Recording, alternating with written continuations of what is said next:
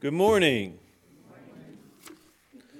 It's good to see all of you here this morning. Thank you for being a part of our church family worship service.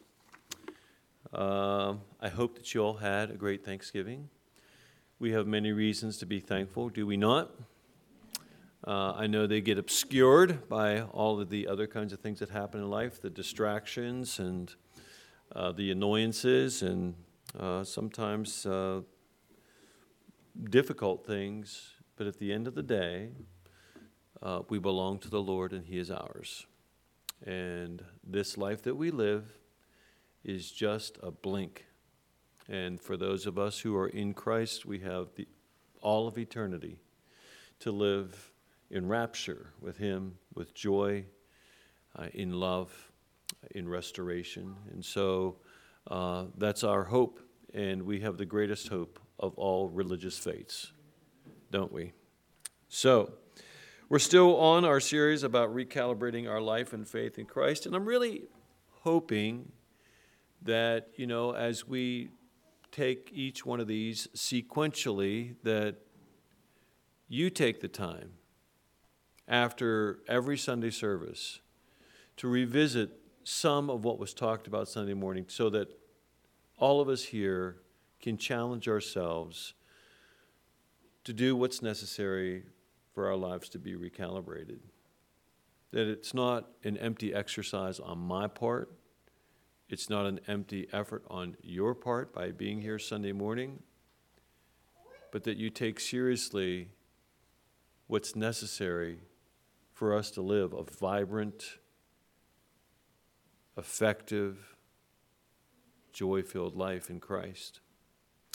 So there were three essential practices repentance, guarding our heart, and constancy. And I've been spending a good bit of time on constancy because that seems to be one of the things that's uh, most difficult for Christians to do over the course of their life. What is most challenging for the church over its history was to remain constant in terms of its faithfulness and its efficacy. So there uh, are a number of words. I gave you a, a, bunch of words that are kind of synonyms for constancy, but there are some words here I want to focus on when I do my message. These words, in particular, as synonyms for the overarching idea of constancy, these are the words that I think should stand out. What it means to be steadfast, what it means to persevere, what it means to be resolute, and what it means to be devoted. So, um, when it comes to constancy, then, this is just by quick review. There are five essential disciplines about how we remain constant in our faith with Christ. Constancy in our purpose, and that's where we've been for the last few weeks. The fruit of the Spirit and exercising the fruit of the Spirit. Knowing what the gifts of the Holy Spirit are in your life. What are your gifts that the Holy Spirit has given to you? Do you know what they are? Do you exercise them? Are they a regular part of your life? The biblical virtues. So, character oriented kinds of things about how we shape our lives and how that shape impacts the lives around us. And then the spiritual disciplines. So, when it comes then to constancy in our purpose, it seems to me there are six general principles about purpose and calling constancy in giving glory to God. So, this past week, when you woke up in the morning, before you went to bed, in the course of those 18 hours, how many times did we give glory to God? How many times did we give glory to God? Constancy in terms of our belonging. The world pulls and tugs at us in every conceivable way. But do you know who you belong to? And are you loyal to whom you belong to? Constancy in terms of the body of Christ. Do you know what part of the member of the body of Christ you are do you celebrate that? Does it give you purpose and meaning? Does it bring satisfaction to your life that when you exercise that part of your body, within the body?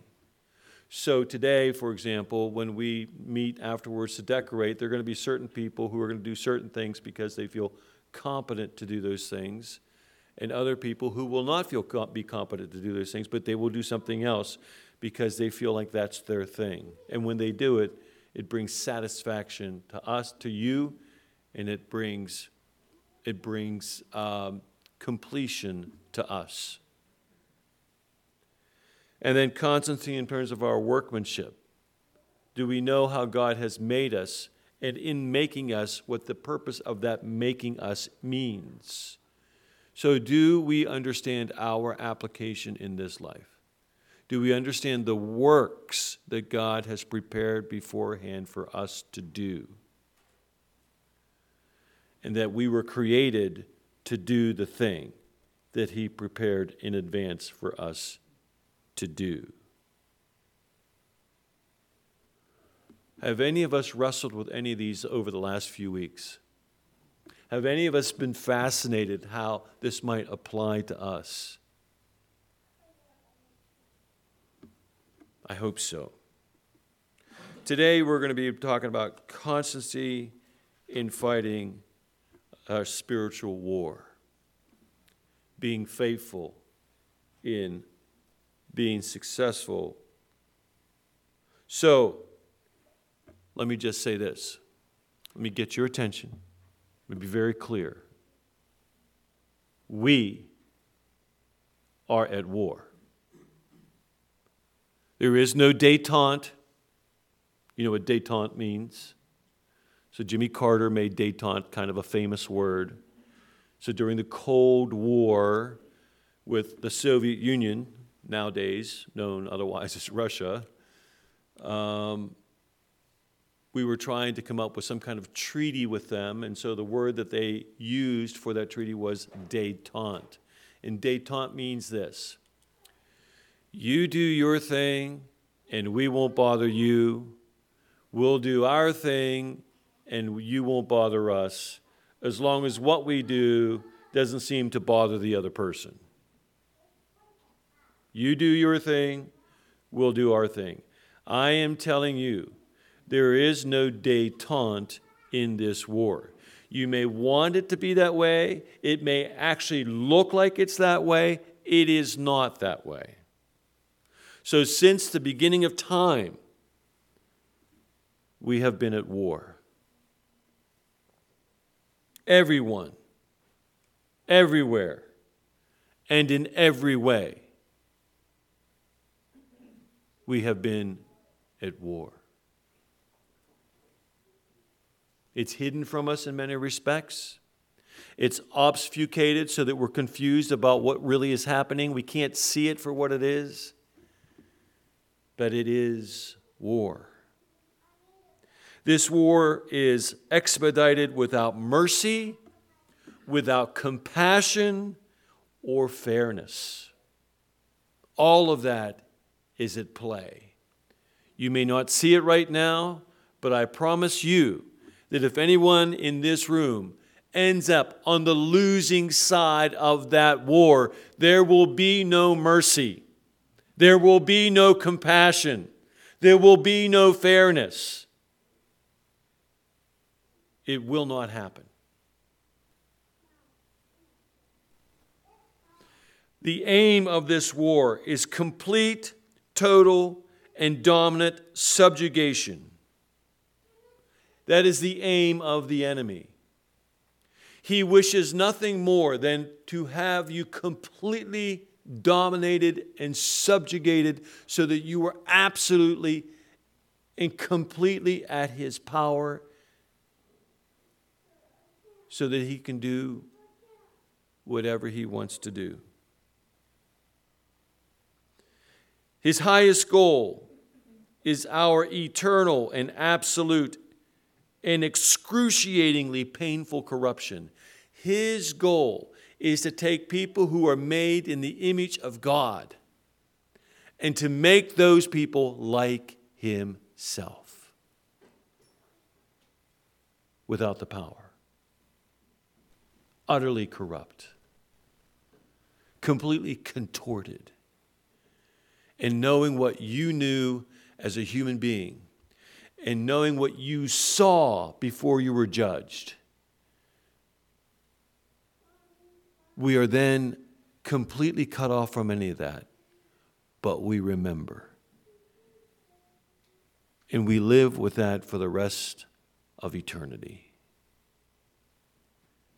And we are contorted and twisted and remade into the, image, into the image of our eternal enemy. That is his, and he will take great pleasure in that.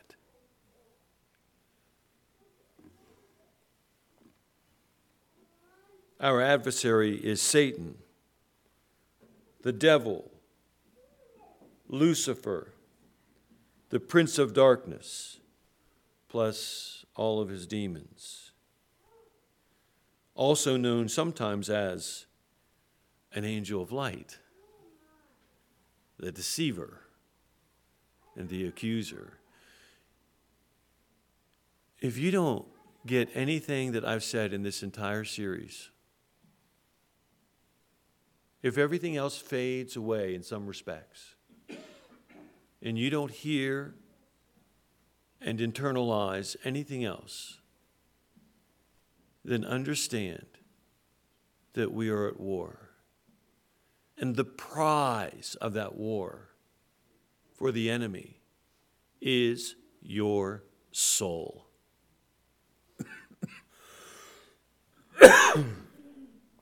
and he revels in the thought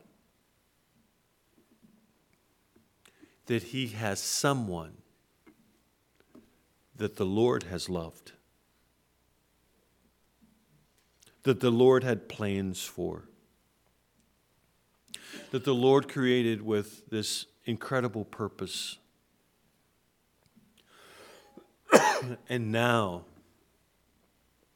all of that is gone and it has been completely twisted and corrupted.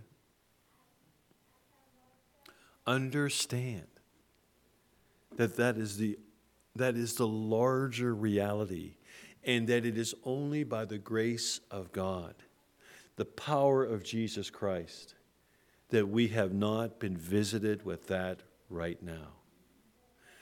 That the power of Jesus Christ holds all of that at bay while He gives us time and while He works to bring us to Himself. You are at war. You may not want to be. It may, it may be really unappealing. You may want to live in denial. None of that makes any of what I said untrue, nor does it make any of it go away. So, who are we at war with? We are at war with Satan. I, I, that's, I'm just telling you what the scriptures tell us. I'm telling you, I'm just, I'm just summing up, in one sense, what the work of, what the work of Jesus was against Satan in the Old and New Testament, here, are, here, are the, here is the biblical understanding of who Satan is. The word Satan in the Old Testament, Satan, means adversary. That's the noun.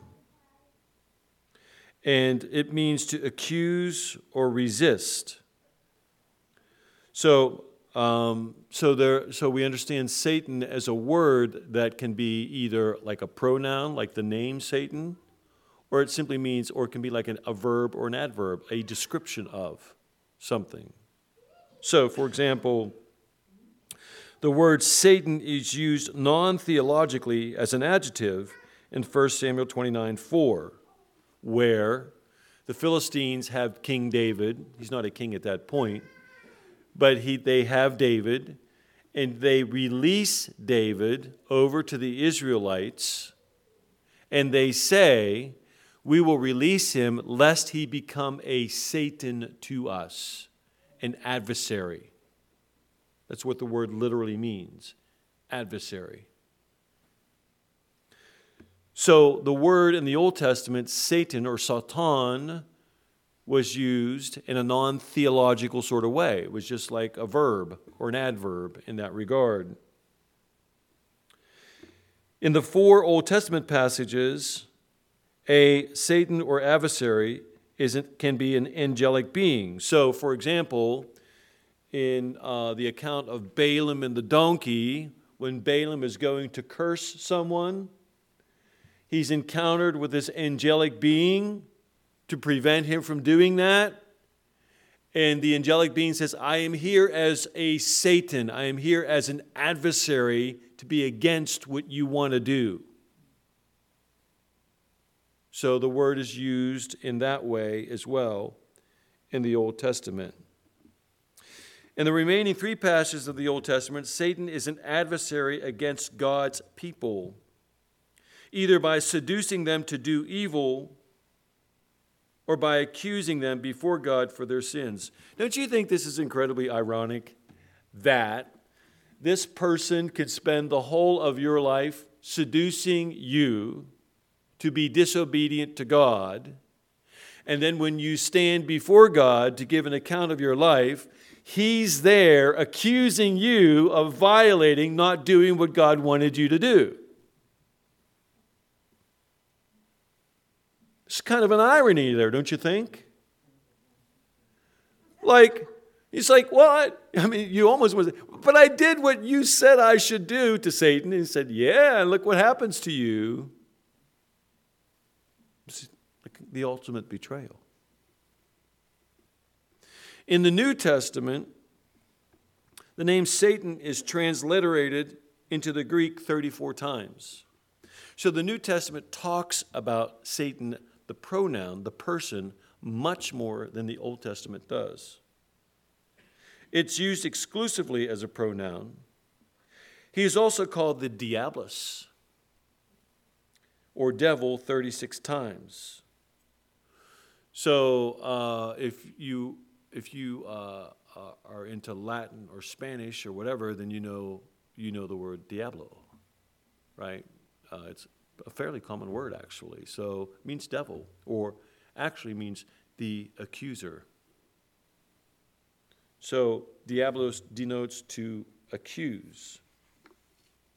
So, um, so then here are some other names for Satan, just in case, just to put a finer point on the whole thing in terms of how important this person is in the New Testament, and why it it speaks to this war that we are involved in. Other names for Satan are tempter, Beelzebub, the enemy, Belial, God of this world, power of darkness, prince of the power of the air, adversary, deceiver, dragon, ancient serpent, father of lies and murderer, the accuser, Apollyon, and the evil one.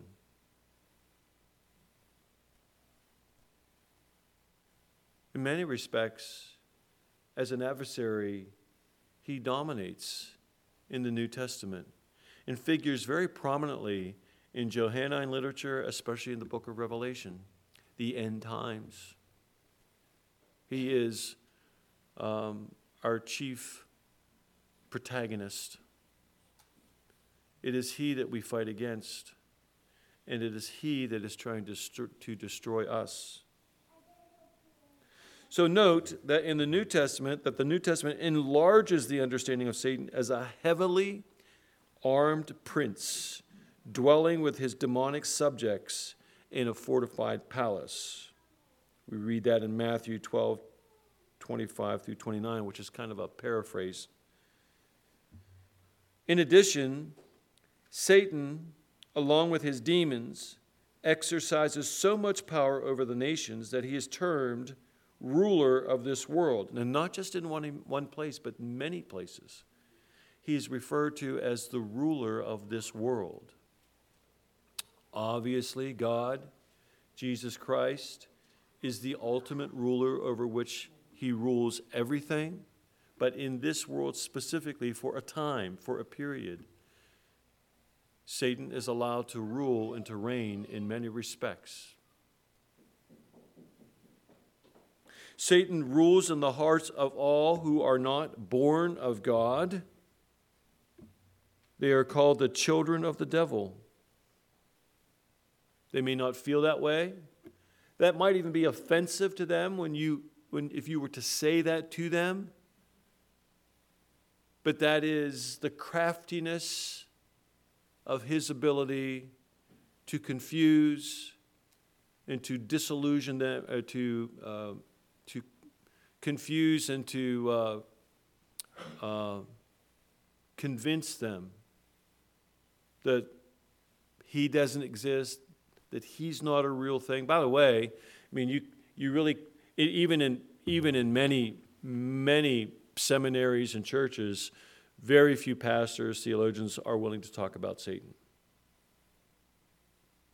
They see him as just only a mythic figure, an invention of humanity, um, a way of trying to scare people into right behavior. So when you talk to someone who may not be a believer, and let's say the subject of Satan comes up, for them, it, it's it, it could be just ridiculous to have that conversation. That's how successful he has been in convincing other people he is not a problem. If you were going to war with another country and you wanted to completely deceive them and to disarm them, you would want to say to them, You're really not a problem something else may be a problem, but you're not the person that they need to be afraid of. You, as an adversary, don't really exist.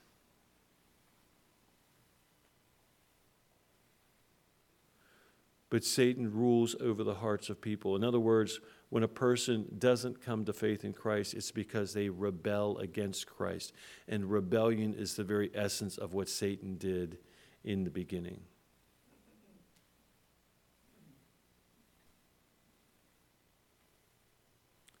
Prior to regeneration, all were energized and motivated by the spirit of Satan. Before you come to faith in Christ, whether you believe it or not, whether you think it or not,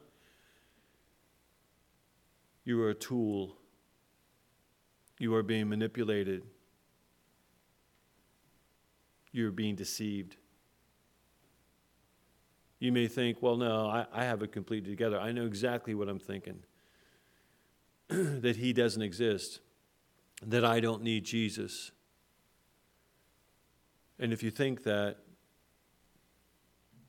then he's been incredibly successful in terms of how he's confused you and deceived you. So, for the time being, God has granted Satan, not Stan, Satan. little, little spelling error there. Sorry, Stan. For the time being, God has created Satan a limited power of, over death.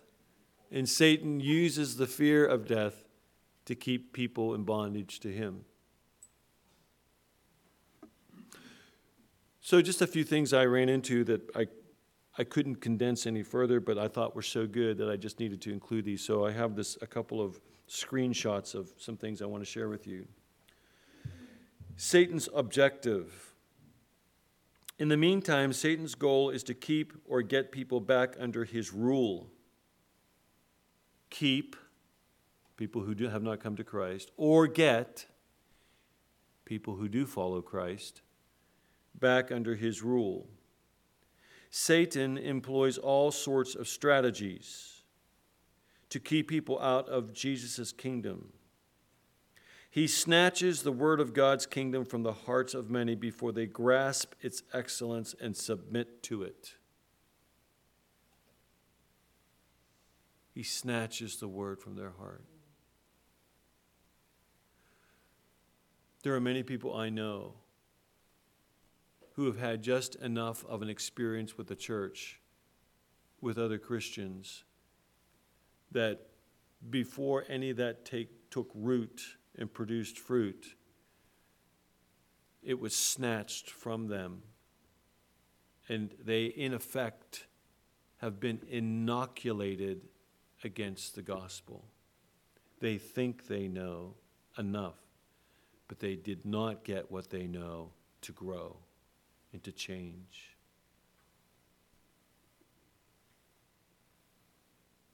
He snatches the word of God's kingdom from the hearts of many before they grasp its excellence and submit to it. He blinds the minds of unbelievers to the light of the gospel of the glory of Christ. I just got to tell you, for all the time that I spend having conversation and being online with people, in different groups that I belong to, and the blindedness there is so pervasive and so poignant. Blind. And there's an arrogance to that blindness. They know better. I'm the one that's deluded. I'm the one that's uninformed. I'm the one that's mistaken. I'm the one that's blind.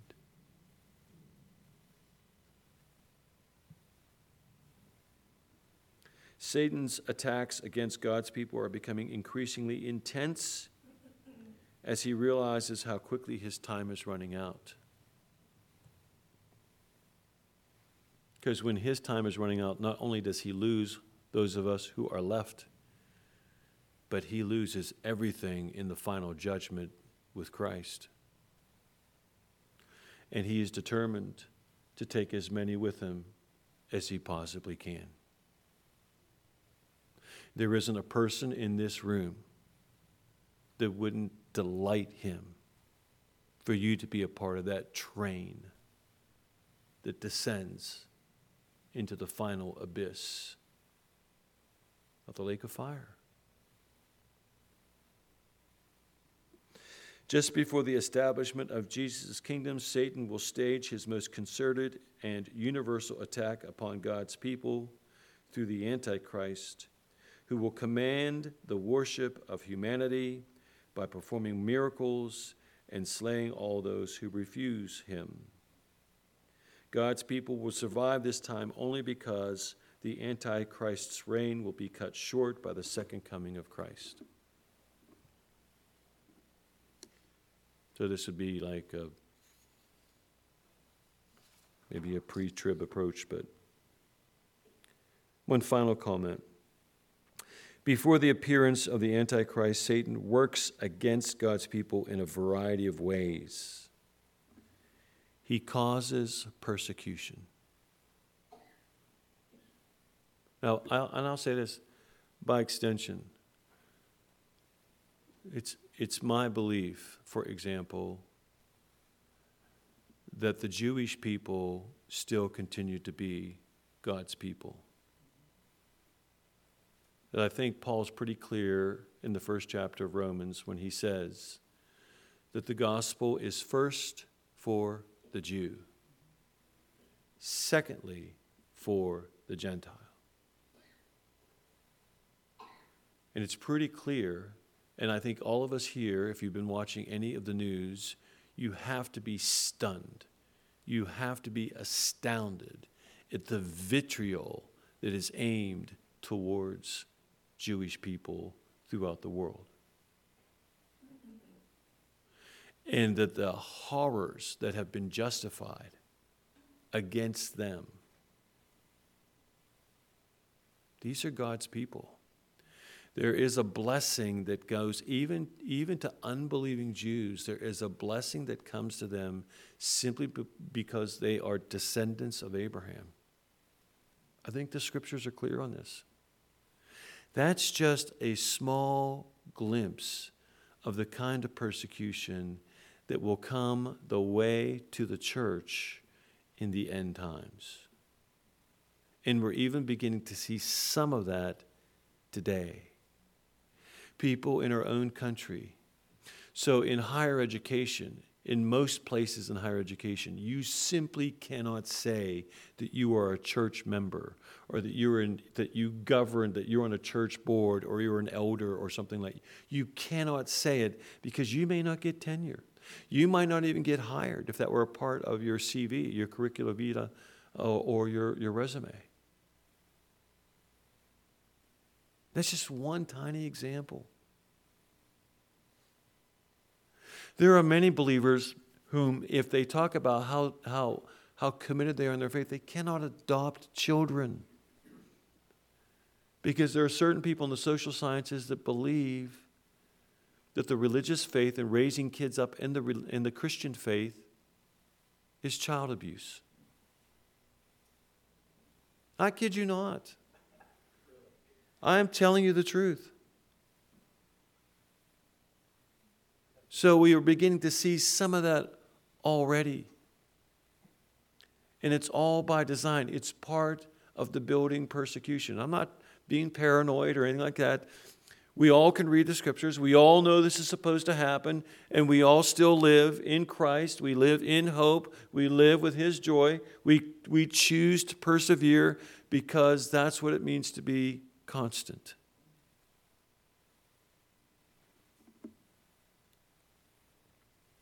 He places counterfeit Christians in the churches alongside the genuine people of God.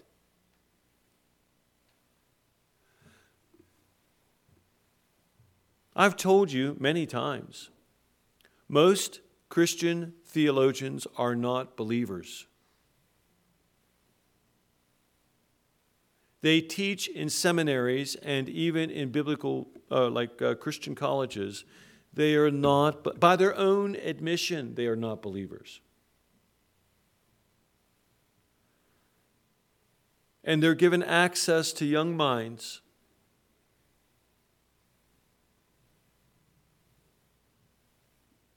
to woo them away from the faith. They think they have the true faith but they are counterfeit, they are false. And these counterfeits provide occasions for God's people to stumble. Look, uh, I'm old enough to I'm old enough to tell you that the mainline church experienced this. The mainline church for decades Methodist, Lutheran, Episcopalian, um, uh, Presbyterian, Baptist to some extent, um, that when those churches became affluent and prosperous, that over time, counterfeit believers began to make their way into the authority structure of the church. They became elders. They became presidents of uh, denominations. And many of those churches are, many of those denominations are clearly waning and disappearing into an oblivion of relevancy because they've become like the Kiwanis or the Lions or some social community group. They're all about maybe social justice as opposed to about Jesus Christ. Some of you are from those mainline churches, and you know exactly what I'm talking about. I spent a lot of time in the mainline churches. I know. It's counterfeit, it's false. And this is all part of how the enemy works. It's all a result of this ongoing war that we are a part of, whether we realize it, whether we want to realize it or not. And every one of you not only could be a victim in war, but more importantly, you and I have to be soldiers in this war.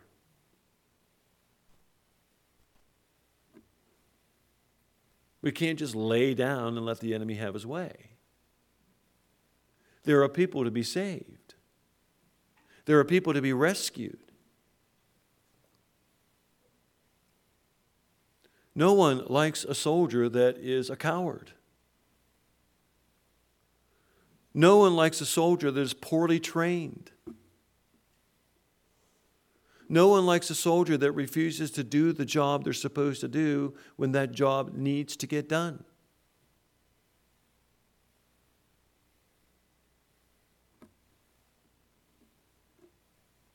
Satan, Satan also roams as an angel of light. Satan roams among God's people, seeking to destroy those who have become vulnerable through not watching and praying for protection from temptation. Do you pray regularly to be protected from temptation?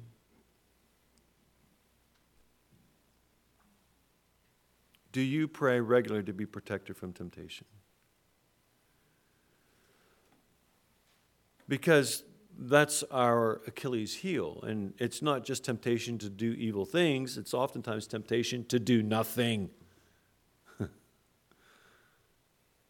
It's temptation to be agnostic, to not have any particular passion about one thing or the other. It's the temptation to live a convenient life.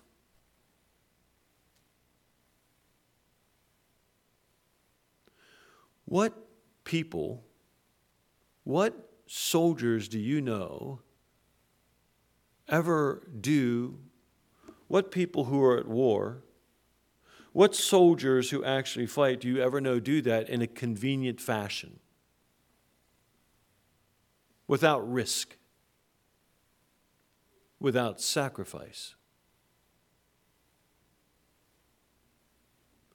Now, if I seem like I'm, I'm a little hard this morning, it's because it became clear to me just how disconnected most of us are from this reality that we are at war. And that we've been given this false sense of security, of safety, when it's really not there. I've often said in the past, for example, we are only one decision away from incarceration. Any one of you could leave this room today, make a poor choice, and end up in jail. Just one. Just one. That's all you have to do. Just one decision, you can end up in jail. For years.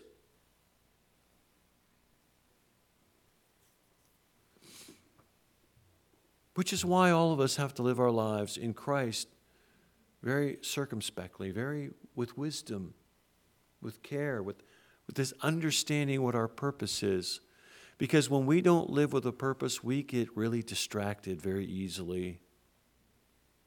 And a lot of the temptation for Christians in countries like ours is only the temptation of distraction.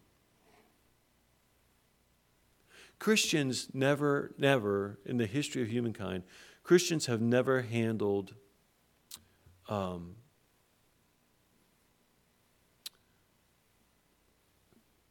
They've never handled prosperity well. More stuff means more distractions. And I have too much stuff. I'm not just saying it's true, it distracts me.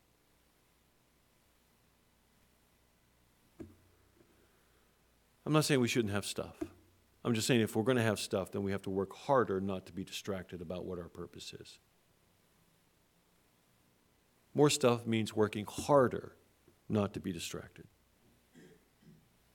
More stuff means making sure that it's not our stuff, but that it's God's stuff, and that it, we use it as, as stewards of God's stuff.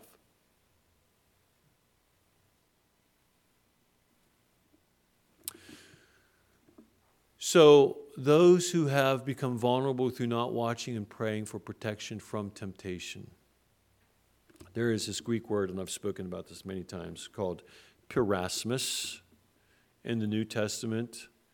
Anytime you, almost anytime, not, not exclusively, but almost anytime you see the word trial, testing, or temptation, it's almost always the Greek word peirasmos. So the exegetes in the New Testament uh, use the different English words based on the context but it's the Greek word peirasmos. So in the English, we have a poverty of words. We just don't have a word that encompasses the full meaning of the Greek word peirasmos. So we have to divide it up based on the context of the text itself and use the word trial, testing, or temptation. But one thing's very clear about the Greek word peirasmos that when it comes to temptation, and whatever kind of temptation it is, even the most seemingly innocuous, harmless temptation, there is an intent behind that temptation. There is an advantage that the enemy sees in this war that he is fighting, that whatever temptation you and I have, there is some advantage that he sees with that temptation to move us away from our purpose and the person that we belong to in life. Whatever that temptation is, there are no haphazard temptations. he just doesn't throw them out there to see what sticks. So, what Satan uses as a temptation for our destruction, understand this. On the other hand, God allows as a means for our edification. This is a very important principle. Have any of you ever wondered how does, how does God want me to grow? What does He want me? How should I improve my life what does he want me to do? Then I would say to you, look at your temptations. Because whatever those temptations are that Satan means for your destruction, he intends for to destroy you with, that God allows so that you can be edified, so you can learn, so you can see the area of your life you need to grow in. And by the way, let me just say, let me say this. When you say that you you struggle with certain temptations and that those are weaknesses in your life, that is absolutely not true. The greatest temptations, the most difficult temptations to overcome, are the ones that have to do with your strengths. It has to do with your strengths. So God wants us to grow and to develop our strengths. But the enemy's desire is to create a temptation related to our strengths. So, if you have an anger problem, and many of us do, it usually means you, have, you are a person who is passionate about certain things and you have a certain idea about how things ought to be. And because things are not that way and you feel strongly, you get angry. And you lose your anger. And you give in to the temptation and you miss what God is trying to teach you. If you are tempted with lust, then you are a person that probably appreciates beauty. You want intimacy, and you see the importance of it. And the only way that you can get that artificially is to recreate it in your mind. So, really, you have this capacity for beautiful, intense relationships, but it's contorted, it's twisted, it's corrupted. And so, the Lord wants you to develop that strength in your life. The list is endless. What are your temptations? We should all go home today. Before the Steeler game or before we go to bed, list out what our primary temptations are. Then ask ourselves our, our, this question In what way is that temptation related to a strength of mine? And how does God want me to grow in this way? And how can I pray that God would show me? Because if you do that, then the game is up in many respects.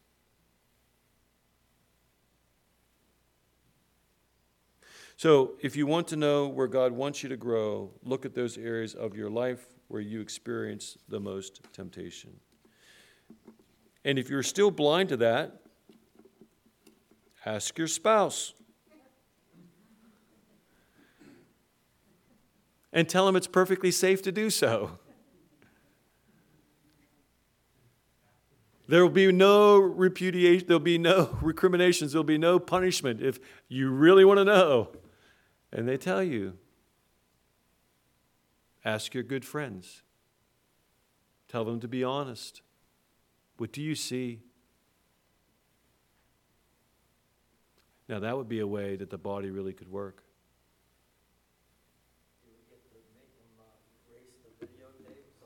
Well, no, no, yeah, no. I mean, you know, that's trust.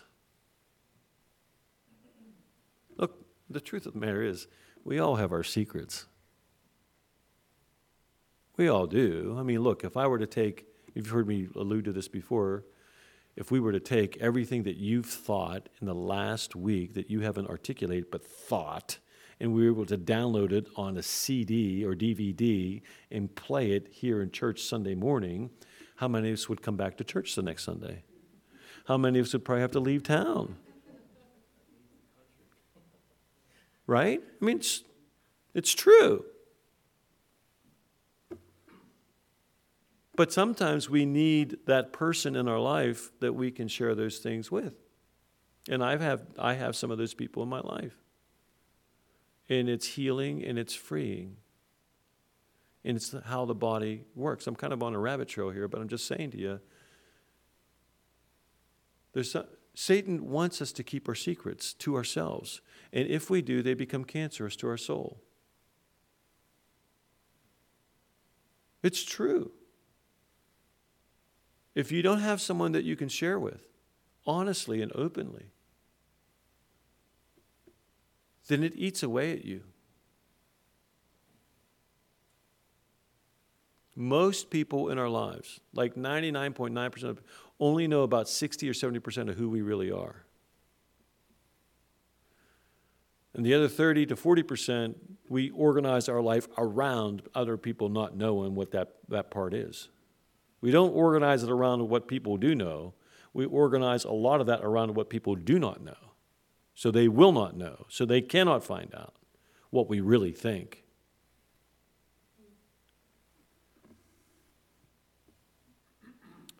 So I have about three minutes here, and I want to finish this.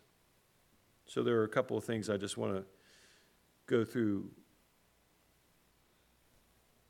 Having understood that we are at war, and that the person beside you, the person behind you, the person that you, the people that you live with, the people that you say that you love, every one of those people are targets of the enemy. Every one of them are targets of the enemy. And it may be that the Lord's plan is you are the person to keep the people around you from being victimized by the enemy. It's your job. So there's this interesting text in Psalm 78 9 about the Ephraimites. And um, if you want to turn to that, um, just real quick, Psalm 78 9.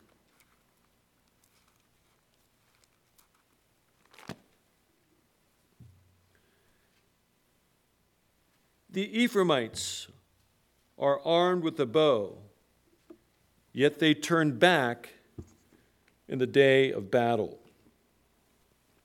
The Ephraimites are armed with a bow, yet they turn back in the day of battle. Um, so in the in the New American Standard Bible says the sons of Ephraim were archers equipped with bows, yet they turned back on the day of battle.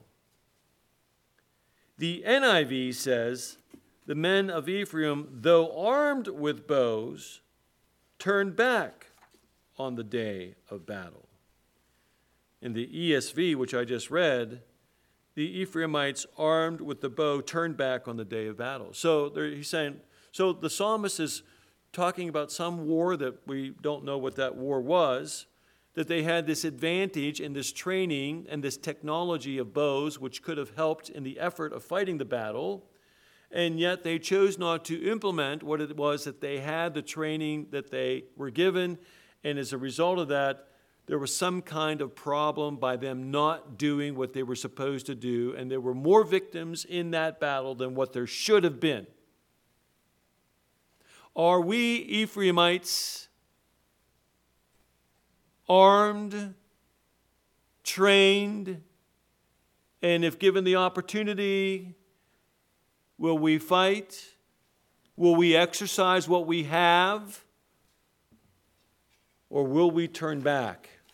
Have we turned back? Are we turning back in this battle, this war that we are involved in now? You decide. Be honest. Because everyone here has been armed. I am not a lot of things. But one of the things that I try very hard to do is to teach the full the full text and context of the scriptures and I've been here for 18 years. If anyone is confused about what it is that God calls us to and how it is we're supposed to do what we're supposed to do and that we're supposed to do it, if anyone's confused there, I'm not sure that's my fault.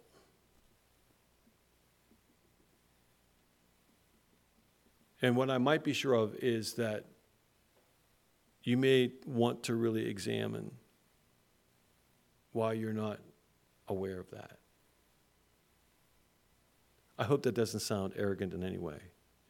I'm not world's best pastor. I'm not world's best speaker. I'm not a lot of things, admittedly. But I know that I preach my heart out a lot of times on Sunday morning. So that we understand what the real issues are, what's really at stake. We have 49 people here this morning. We have some people listening online, probably. There should be more. There can be more. Not because we're trying to have numbers for the sake of numbers, but because those are rescued lives. Those are people who are joining us in this war that we're fighting together. Remember, Jesus Christ delivered us from the domain of darkness, and He's transferred us into the kingdom of His beloved Son. And in the same way that Satan would like to take as many people with him into that train of his, into the abyss, wouldn't you like to take as many people with you into in, as a part of your train with Jesus Christ up into eternal glory in heaven? To rescue people from this war that they don't even know they're in? I hope that you do. There's so much ahead for us. There's so much that we can do. And, and remember, remember that in a war and in a battle, there is no one person who's responsible for winning the whole of that battle, not even the general. Every person who is a soldier in whatever battle and whatever war they find themselves, every person is asked simply to do this be faithful. Just do the job you were told you need to do. Be faithful. And if everybody does their job faithfully, you're probably going to win most of the battles, and you probably will win the war. Does this make sense to everybody?